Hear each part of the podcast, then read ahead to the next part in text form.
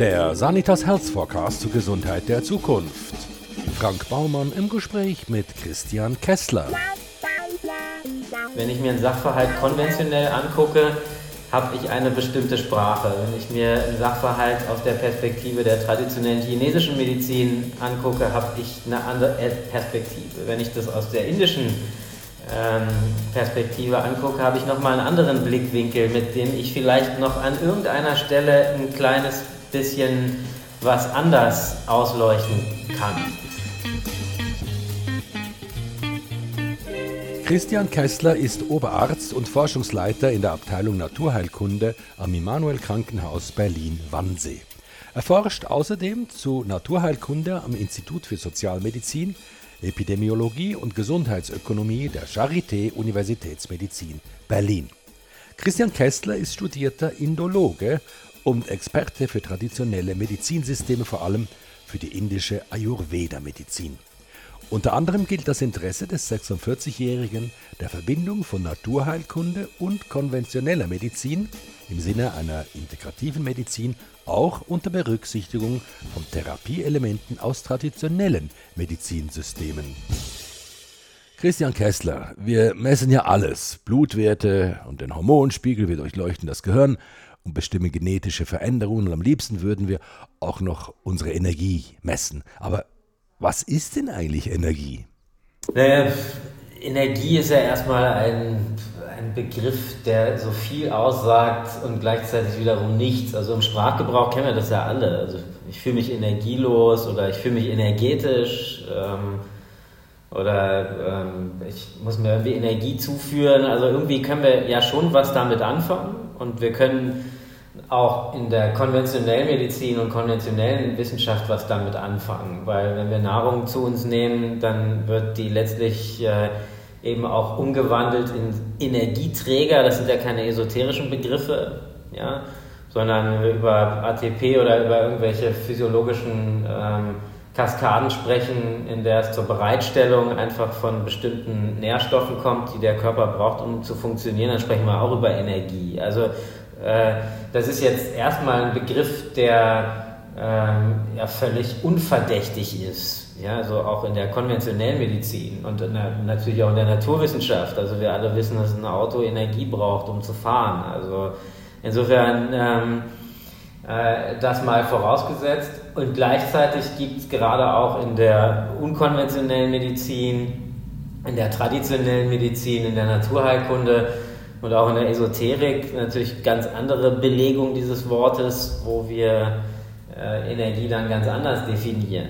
So, und da gibt es dann zum Teil relativ unterschiedliche Anschauungen, ne, was das im Einzelnen bedeutet oder was das im kulturellen Kontext jeweils bedeutet. Und auch große Kontroversen darüber, ob das überhaupt nachvollziehbar, seriös und sinnhaft ist. Nun sind Sie ja nicht nur konventioneller Mediziner, Sie sind ja auch Experte für die traditionelle chinesische Medizin und forschen auf diesem Gebiet.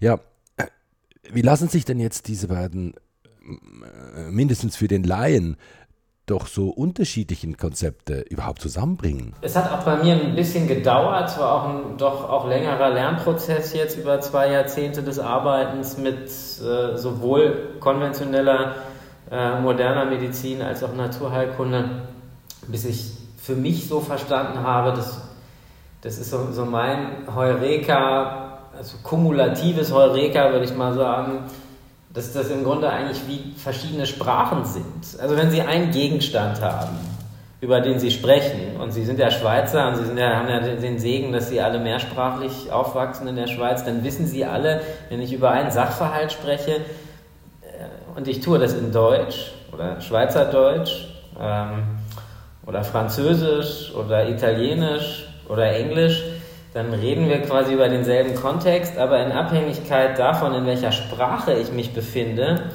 bin ich in der Lage, den Sachverhalt irgendwie noch ein Stück anders auszuleuchten. Ich habe andere Worte oder ich habe andere Redewendungen, ich habe einen anderen kulturellen Kontext, in dem das aufgehängt ist. Und so ist es für mich so, dass wir in der Medizin einfach auch verschiedene Sprachen sprechen. Wenn ich mir einen Sachverhalt konventionell angucke, habe ich eine bestimmte Sprache. Wenn ich mir einen Sachverhalt aus der Perspektive der traditionellen chinesischen Medizin angucke, habe ich eine andere Perspektive. Wenn ich das aus der indischen Perspektive angucke, habe ich nochmal einen anderen Blickwinkel, mit dem ich vielleicht noch an irgendeiner Stelle ein kleines bisschen was anders ausleuchten kann. Und wenn ich mir das Ganze aus dem Blickwinkel der traditionellen europäischen Naturheilkunde angucke, habe ich wieder einen etwas anderen Blickwinkel. Und wenn ich das zusammenführe, habe ich einfach einen Mehrwert. Das ist das Grundprinzip dessen, was wir in der modernen Naturheilkunde eben integrative Medizin nennen, dass wir eben versuchen, nicht in einem Entweder-Oder zu denken, sondern in einem Und-Konzept. Mhm.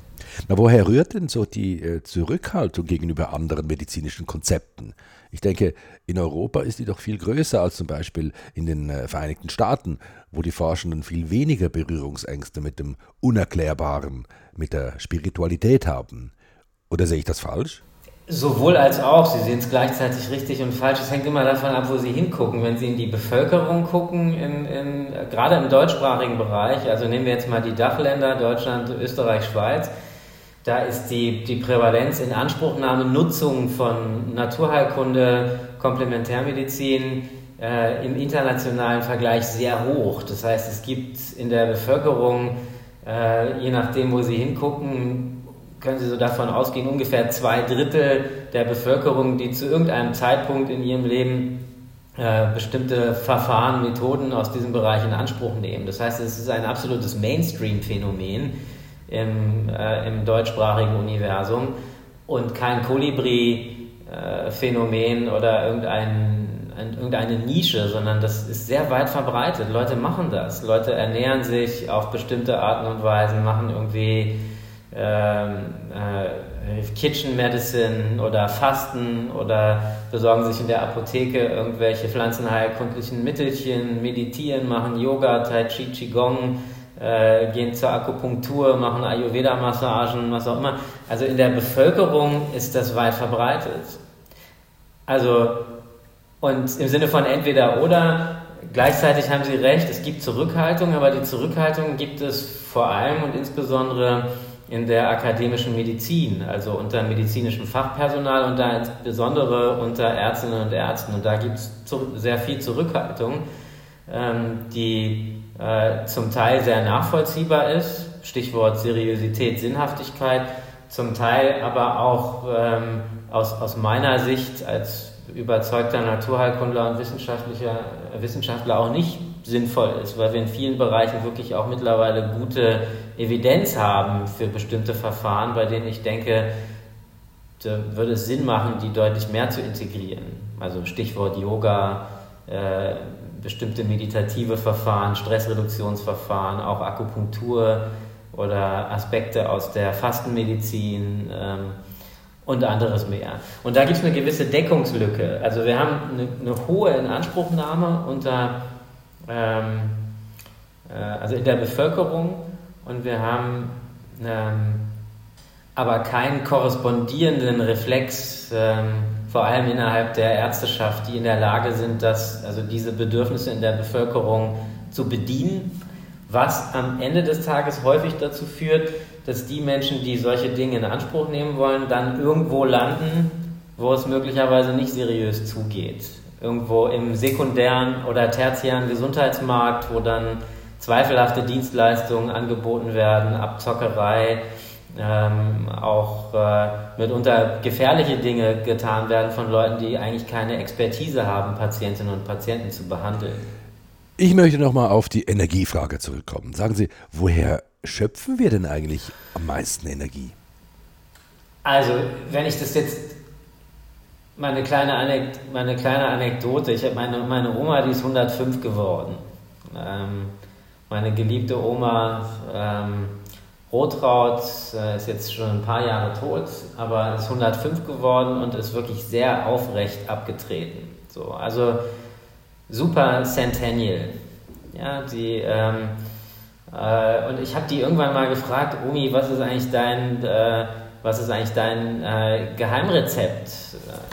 Und wieso bist du eigentlich so so alt geworden, und dann meinte sie natürlich mit einem zwinkernden Auge im Spaß, 1 bis 2 Mal täglich 2 Drittel Wasser, 1 Drittel Whisky. Ne? Das ist natürlich keine Vorlage, das möchte ich auch niemandem empfehlen.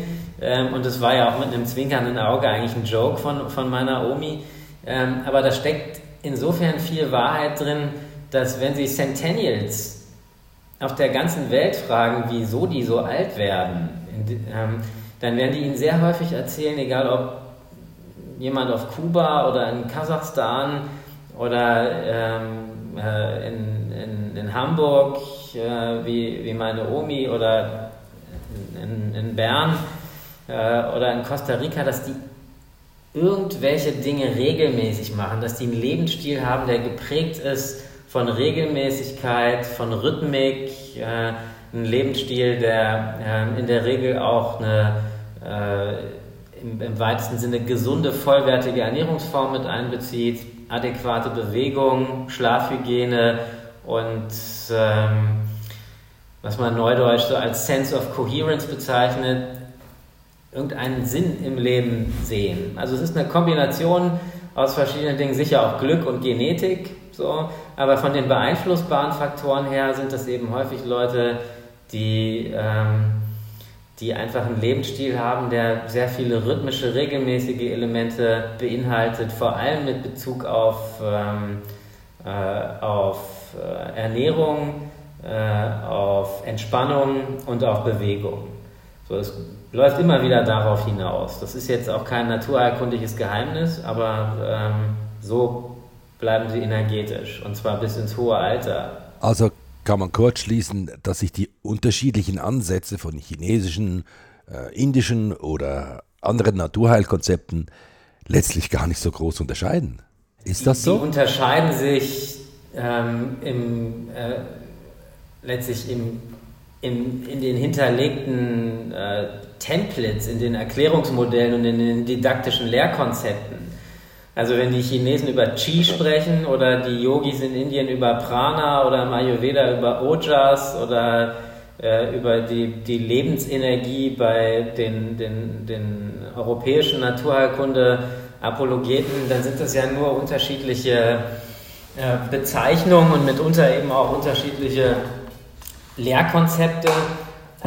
Aber was damit sicher nicht gemeint ist, und da bin ich wirklich felsenfest von überzeugt, und das versuche ich auch in jedem studentischen Unterricht und auch mit Patienten immer wieder zu kommunizieren, das sind nicht irgendwelche blauen, grünen oder roten Energien, die durch Bahnen fließen, die man nur mit dem dritten Auge sehen kann, oder wenn man irgendwie ordentlich durchmeditiert ist oder wie auch immer, sondern das sind ja nur extrem vereinfachte, heruntergekochte Modelle, die vor langer, langer Zeit entwickelt wurden, die sich aber sehr gut eignen, wenn man den entsprechenden Hintergrund kennt, um komplexe Sachverhalte einfach zu erklären.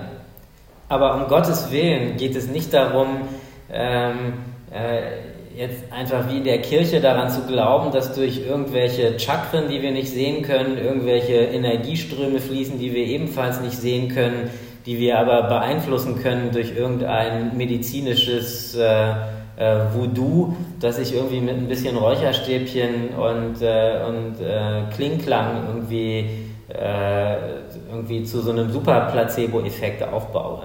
Sondern es geht einfach darum, diese Konzepte zu Energie, ob in der chinesischen, indischen oder europäischen Naturheilkunde, dass wir die einfach hernehmen, weil die einen Vorteil haben. Diese Konzepte sind einfach sehr einfach, so sehr handwerklich, so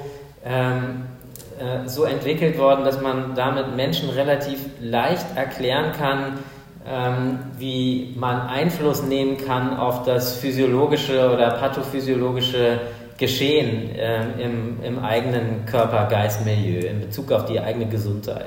Mhm.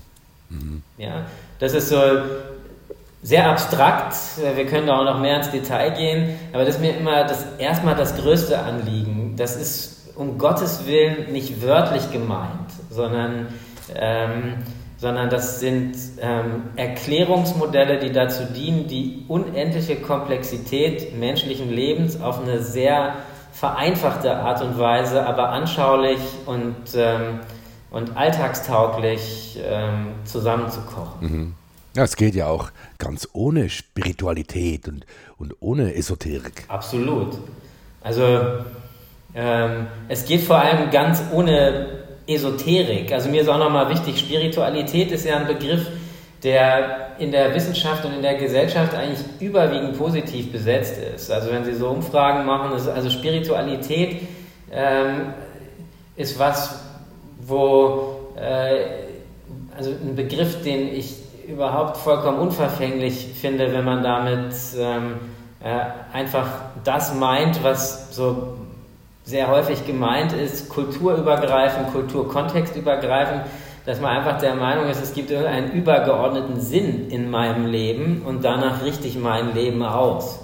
Und das kann ich auf die unterschiedlichsten Art und Weise bedienen. Aber ich möchte diesen Begriff Spiritualität wirklich sehr stark absetzen, einerseits von Religion und andererseits auch von Esoterik. Das ist natürlich häufig irgendwie in einer Wolke, in einer Cloud irgendwie werden diese Begriffe zusammen verwendet, aber Spiritualität ist für mich erstmal ein relativ unverfänglicher Begriff, der im Grunde impliziert, ich habe in meinem Leben einfach irgendwie für mich einen höheren Sinn und danach richte ich mein Leben aus. Aber das kann eine Ethik sein, das kann ein Gott sein und das kann eine persönliche Überzeugung sein, aber Spiritualität ist hier an dieser Stelle kein Synonym für Esoterik, Voodoo und auch nicht für Religion. Also ich würde mich jetzt einmal als Atheisten bezeichnen, aber mit einem großen Interesse an Spiritualität. Ich meine, das eine schließt doch das andere gar nicht aus. Genau, super. Sie können, also es geht wunderbar. Atheist, sie glauben nicht an Gott, aber sie haben irgendwie für sich in ihrem Leben so ein Sense of Coherence, also irgendwie ein Gefühl, das Leben hat irgendwie einen Sinn. Genau. So, und wir sind einfach nicht vollkommen zufällig oder erratisch hier, sondern für mich macht das irgendwie einen Sinn und danach richte ich mich aus. Hey, ich habe mal vor vielen, vielen Jahren im Rahmen meiner Fernsehsendung Grözi Deutschland, in der ich mit den unterschiedlichsten Persönlichkeiten sprechen durfte, also von der Pornokünstlerin Dolly Buster bis hin zu Angela Merkel.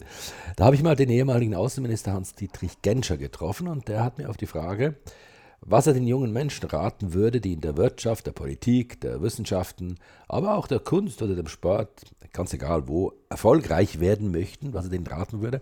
Da hat er ganz trocken gesagt, Denken hilft.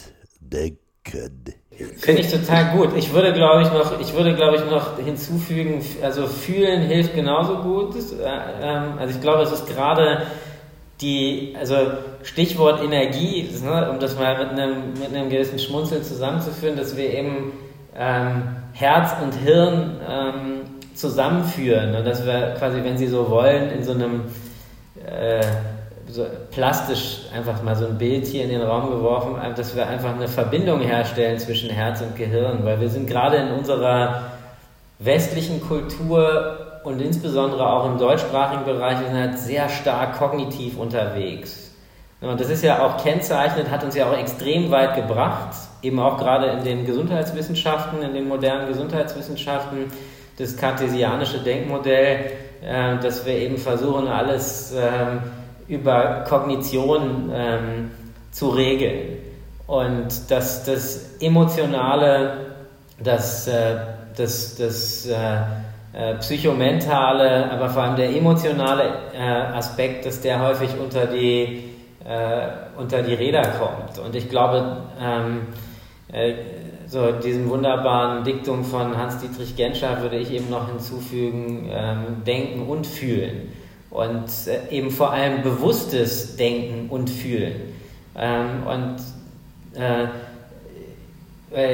haben so viele Automatismen. Ich bin jetzt kein verhaltenstherapeutischer Experte, kann Ihnen da keine genauen Zahlen nennen, aber das kann man leicht rausfinden, mit ein, zwei Klicks, dass wir einfach den ganz überwiegenden Teil unseres Alltags über Automatismen einfach laufen. Ne? Wir machen ganz viele Dinge automatisch, aus Gewohnheit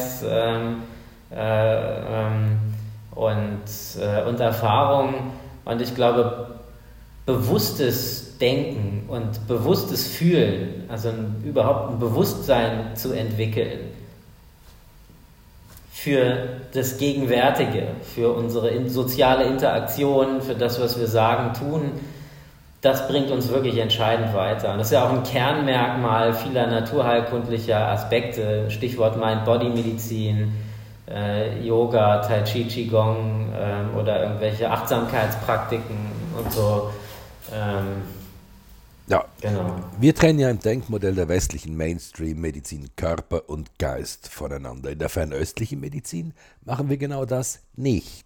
Wird sich das denn nun eines Tages auch bei uns ändern oder hat es sich vielleicht schon geändert? Ich meine, Sie sind jetzt ja addicted, aber sind Sie nun ein Einzelkämpfer oder gibt es bereits eine Bewegung, gibt es eine Lobby? Wie muss ich mir das denn vorstellen? Ja, zunächst erstmal würde ich sagen, dass das in der konventionellen Medizin ja schon jetzt seit doch einigen Jahren sich stark verändert hat. Also dieser Vorwurf, die konventionelle Medizin, ich verwende diesen Begriff Schulmedizin übrigens sehr ungern. Also erstmal, weil das ein Kampfbegriff aus der Homöopathie ist, also der schulmedizinische Begriff ist eigentlich ein homöopathischer Kampfbegriff. Und ich verwende nicht so gerne Kampfbegriffe oder so Kriegsrhetorik. Erstens und zweitens impliziert ja Schulmedizin immer, dass das andere eben nicht schulmäßig akademisch entwickelt wird, also von zwei Seiten verwendet. Deswegen sage ich immer konventionell oder modern. Aber Ihre eigentliche Frage, es gibt in der modernen Medizin ja sehr viele Entwicklungen, also Psychoneuroimmunologie, Psychosomatik, aber auch die ganzen Konzepte von personalisierter Medizin und alles, was wir jetzt entdecken, auch in den Grundlagenwissenschaften, was uns ja aufs Nachhaltigste und Eindrücklichste zeigt, alles hängt mit allem zusammen.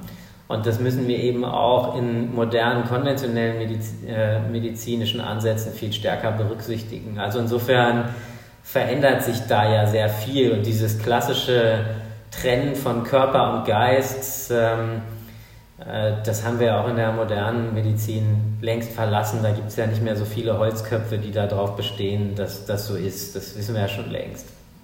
Und insofern treffen sich da eigentlich mittlerweile die traditionellen Ansätze und die modernen Ansätze auf eine sehr interessante Weise wieder, nämlich bei dem Konzept personalisierter oder individualisierter Medizin.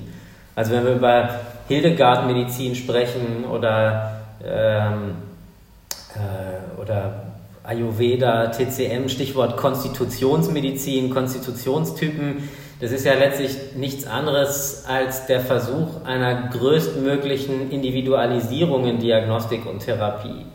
Und wenn wir jetzt über Precision Medicine sprechen, also Präzisionsmedizin, personalisierte Medizin entsprechend der konventionellen modernen Auslegung, ist das ja nichts anderes als der Versuch, mit größtmöglicher Genauigkeit und unter Berücksichtigung individueller Aspekte hinsichtlich Gesundheit und Krankheit dem Thema zu begegnen. Das finde ich sehr interessant, dass das sich also aus meiner Sicht tendenziell eher wieder annähert, ne? Und dass wir wegkommen, auch in der modernen Medizin, von mittelwertbasierter Medizin zunehmend hin zu Präzisionsmedizin, personalisierter Medizin. Und da gibt es eine interessante Ähnlichkeit. Die Templates sind natürlich vollkommen anders. Wenn ich über Vata Pitta Kaffa spreche oder Yin Yang Qi oder Wind, Galle and whatnot, dann habe ich natürlich im traditionellen Universum viel archaischere Terminologie und viel weniger komplexe Hinterlegungen als in der modernen Medizin. Aber das Prinzip der Individualisierung ist eigentlich eine interessante Gemeinsamkeit. Man braucht wohl auch einen offenen Geist, um sich der östlichen Medizin oder jener der Naturvölker zu nähern und daran zu glauben, dass das, was die seit Tausenden von Jahren machen, wohl doch irgendwie funktionieren muss, denn sonst wären sie ja schon längst ausgestorben.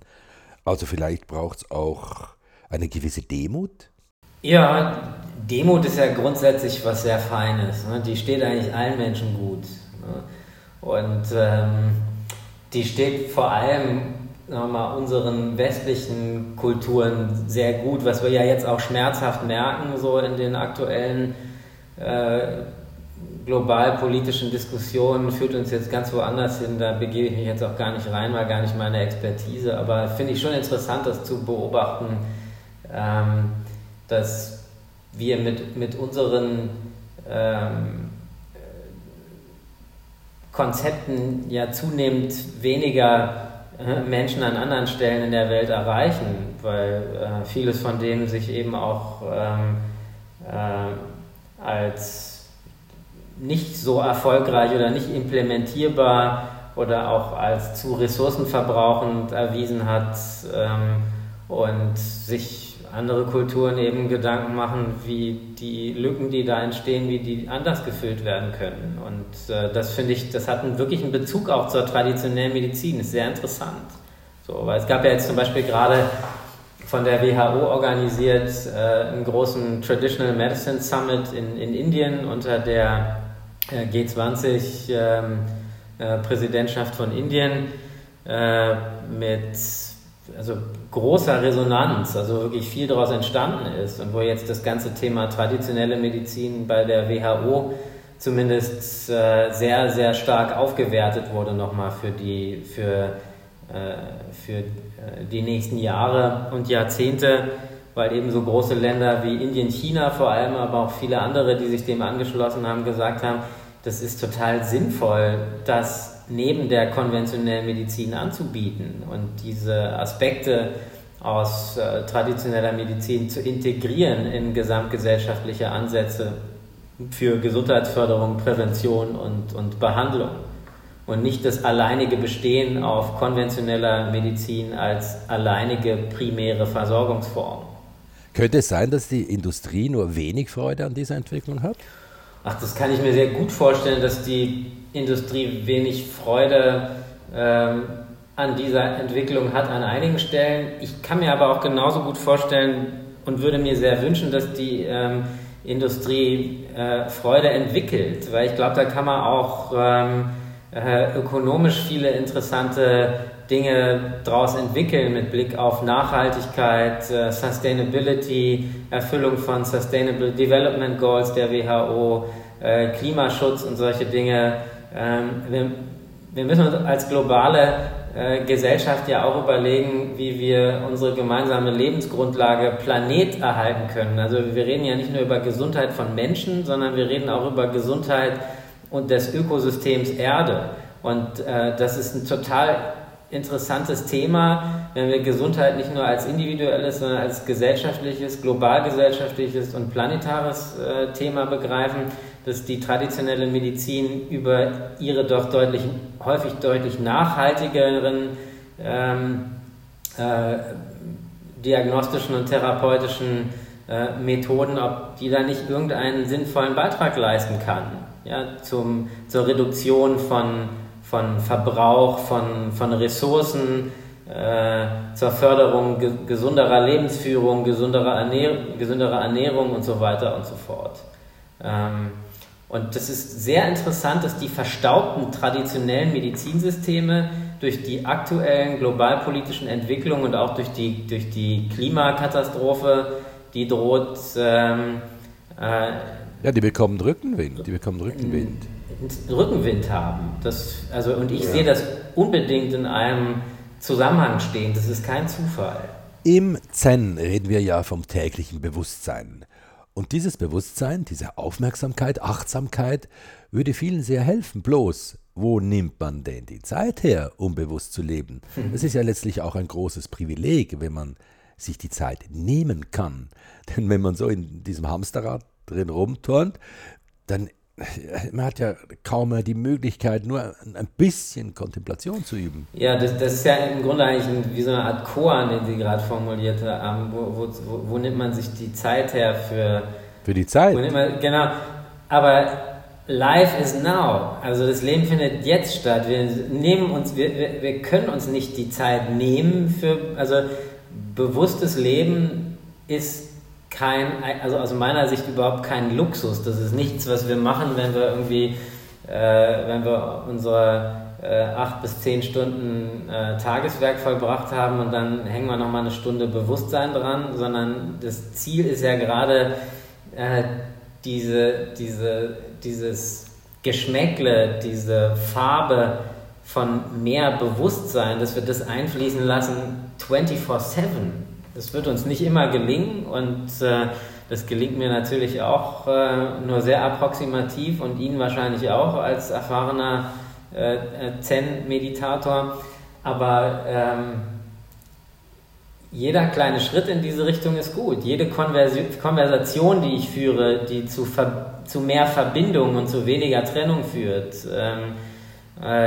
Jeder kleine Schritt, jeder kleine Handlungsimpuls, der zu weniger Verbrauch anstatt zu mehr führt, ist gut. Und all sowas können wir fördern, indem wir versuchen, weniger automatisch zu funktionieren und wieder mehr am Steuer zu sitzen, unsere eigenen Gedanken, Impulse, Handlungen, Gefühle. Ja? Versuchen Sie doch mal beim nächsten Mal etwas langsamer zu essen und einfach oder zu gucken, wenn Sie eine Kartoffel im Mund haben oder ein Stück Hühnerfleisch oder eine Bohne, wie schmeckt das eigentlich und was ist da gerade in meinem Mund, und sich darüber Gedanken machen, wo wurde das eigentlich angebaut und wo kommt das Obst her, was ich mir gerade hier eingekauft habe, oder wenn ich merke, ganz anderer Bereich bei der Arbeit, hier gab es gerade Friktion oder Ärger oder irgendeine Spannung, möchte ich nicht nochmal vielleicht mich an diesen Menschen wenden im Laufe des Tages und mit einem Wort oder mit einer Rückmeldung, um zu gucken, dass ich aktiv dazu beitrage, einfach diesen Ort, an dem wir leben, ja, Arbeitsplatz, Familie, soziales System, Gesellschaft, Welt, einfach ein bisschen besser zu machen. Und das fängt nicht immer so bei oder in den seltensten Fällen bei ganz großen Hebeln an, sondern bei ganz kleinen. Das fängt dabei an, wie ich einkaufe. Das kann auch beim Discounter, bei Lidl oder Aldi sein. Das fängt dabei an, wie ich morgens aufstehe und meine Kinder begrüße, ob ich das Handy am Frühstückstisch ziehe oder mich mit meinem Sohn unterhalte, ob ich meiner Frau einen Kuss gebe oder als erstes mir die Zahnbürste in den Mund stopfe oder ob ich meinen Mitarbeiterinnen bei der Arbeit freundlich Guten Morgen sage oder einfach mehr oder weniger grußlos. Ich könnte Ihnen also so viel erzählen und ich halte das wirklich überhaupt gar nicht für einen Luxus. Ja, und was halten Sie denn für Luxus?